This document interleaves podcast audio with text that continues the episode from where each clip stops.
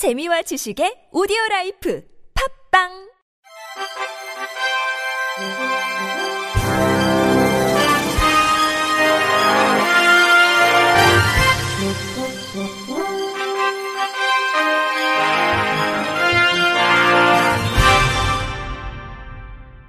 청취자 여러분 안녕하십니까? 6월 28일 화요일 KBRC 뉴스입니다.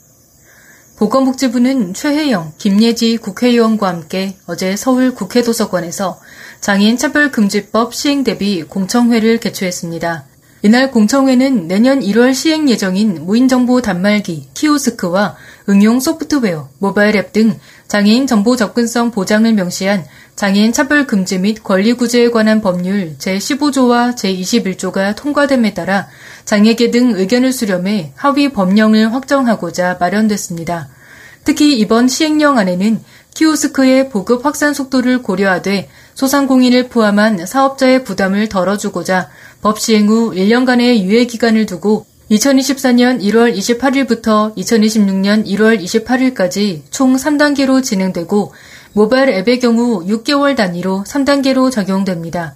이날 공청회에서 공개된 시행령 안중 단계적 적용을 두고 장애인 차별 금지 추진연대 김성현 사무국장은 키오스크는 이미 일상생활에 너무 퍼져 있기 때문에 단계적 적용이 안 된다고 복지부에 여러 차례 문제 제기했지만 이미 연구에는 단계적 적용이 전제돼 있다.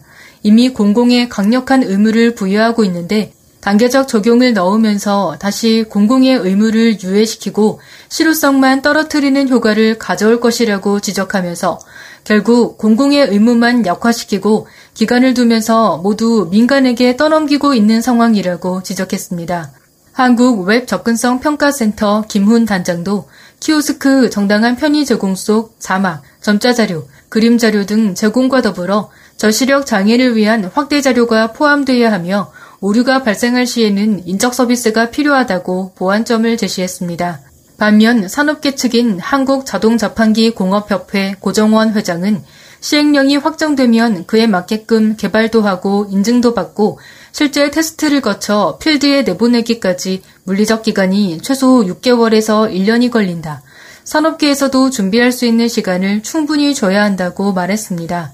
공공의 의무만 약화시켰다는 장애계 지적에 대해서 성신여대 교육학과 노석준 교수는 공공이 자체적으로 키오스크를 개발할 수 있지만 다른 업체에서 받아서 임대한다면 또 다른 고려사항이 될 수밖에 없다. 공공 약화가 아니라 준비할 수 있는 기간이 필요할 수밖에 없는 구조라고 설명했습니다. 전국 장애인차별 철폐연대와 더불어민주당 민생우선실천단 장애인권리보장팀은 오늘 국회 소통관에서 기자회견을 갖고 특별교통수단 운영비 국고지원 의무화가 담긴 교통약자 이동편의 증지법 개정안을 발의한다고 밝혔습니다. 이들은 특별교통수단 운영비 국고지원 근거가 담긴 교통약자 이동편의 증지법 개정안이 지난해 말 국회를 통과했지만 운영비 국고 지원과 관련해 기획재정부의 반대로 할 수 있다는 의미 조항으로 후퇴했다면서 개정안의 사문화를 막기 위해 재발의하게 됐다고 취지를 밝혔습니다. 개정안은 지방 이양인 특별교통수단 운영을 국가 보조금 사업으로 변경하고 국비 지원을 의무화한 데 이어 특별교통수단 운영 범위도 인근 특별시도까지로 광역이동 지원을 강화했습니다. 또 시장이나 군수는 특별교통수단을 배정할 때 휠체어를 이용하는 교통약자를 우선적으로 고려하며 비휠체어 교통약자를 위한 특별교통수단 국비 지원을 의무화하는 내용이 담겼습니다.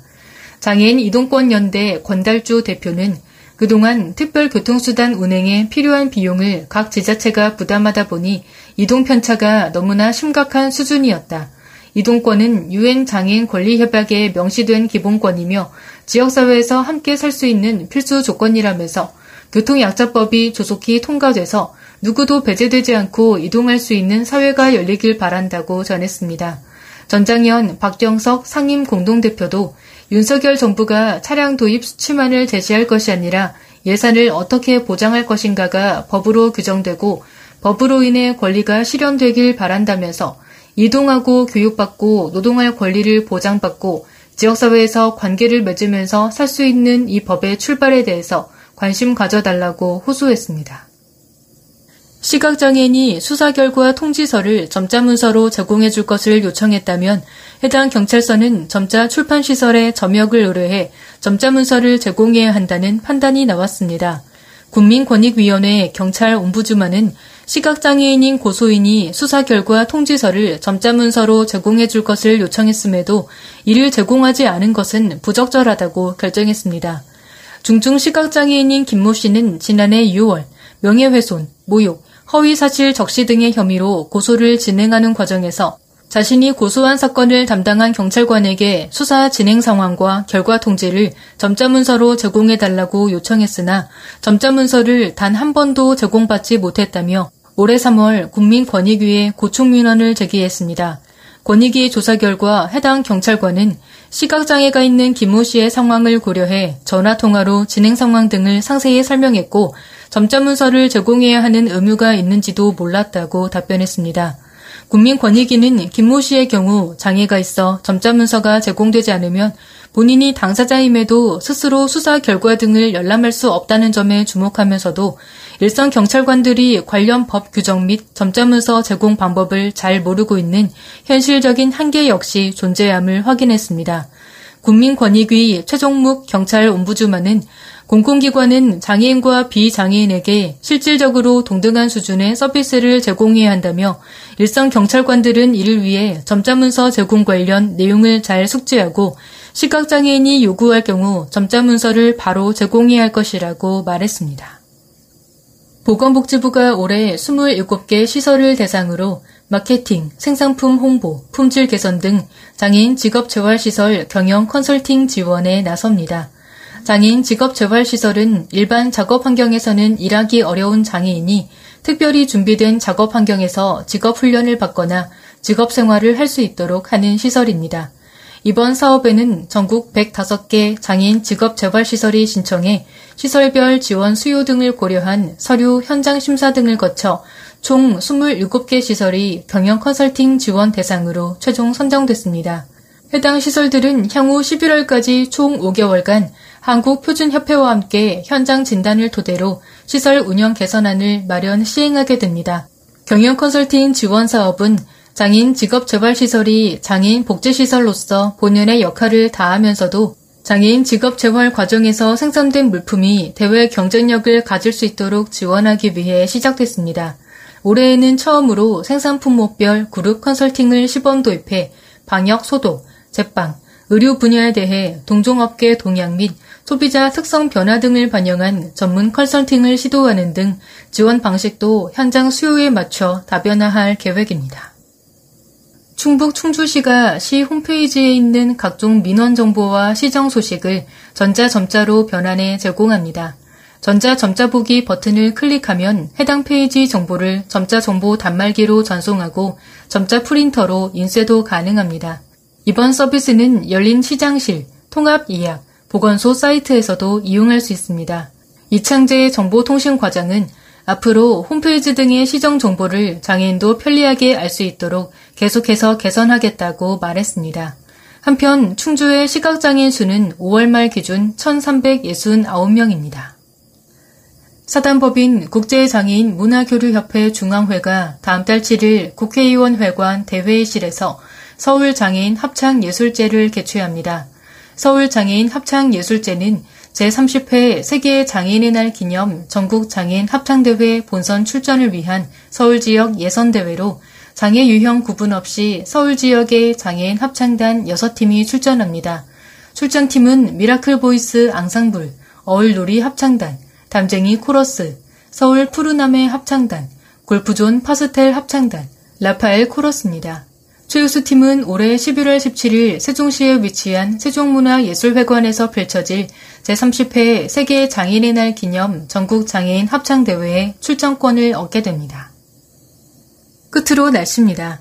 내일은 전국이 대체로 흐리고 강한 비가 내리는 곳이 있겠습니다. 내일 새벽부터 낮 사이엔 수도권과 강원 영서 중북부를 중심으로 매우 강하고 많은 비가 내릴 전망입니다. 내일 오전부터 모레 새벽 사이엔 강원 영서 남부와 충청권, 전북 북서부, 경북 북부 내륙에 강한 비가 오겠습니다.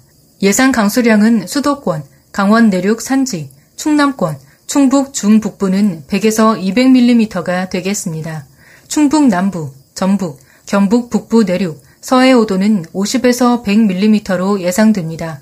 강원 동해안, 전남권 서부, 제주도 산지는 30에서 80mm, 전남 동부, 북부 내륙을 제외한 경북권, 경남권, 울릉도 독도는 10에서 60mm, 산지를 제외한 제주도는 5에서 20mm의 강수량을 보이겠습니다. 기온은 평년보다 높겠고 특히 경북권은 최고 체감 온도가 33도 이상 올라 매우 무덥겠습니다. 내일 아침 최저 기온은 서울 25도 등 22도에서 27도, 낮 최고 기온은 서울 27도 등 25도에서 33도가 되겠습니다. 미세먼지 농도는 전 권역에서 좋음 수준을 보이겠습니다. 이상으로 6월 28일 화요일 KBRC 뉴스를 마칩니다. 지금까지 제작의 이창훈, 진행의 홍가연이었습니다. 고맙습니다. KBRC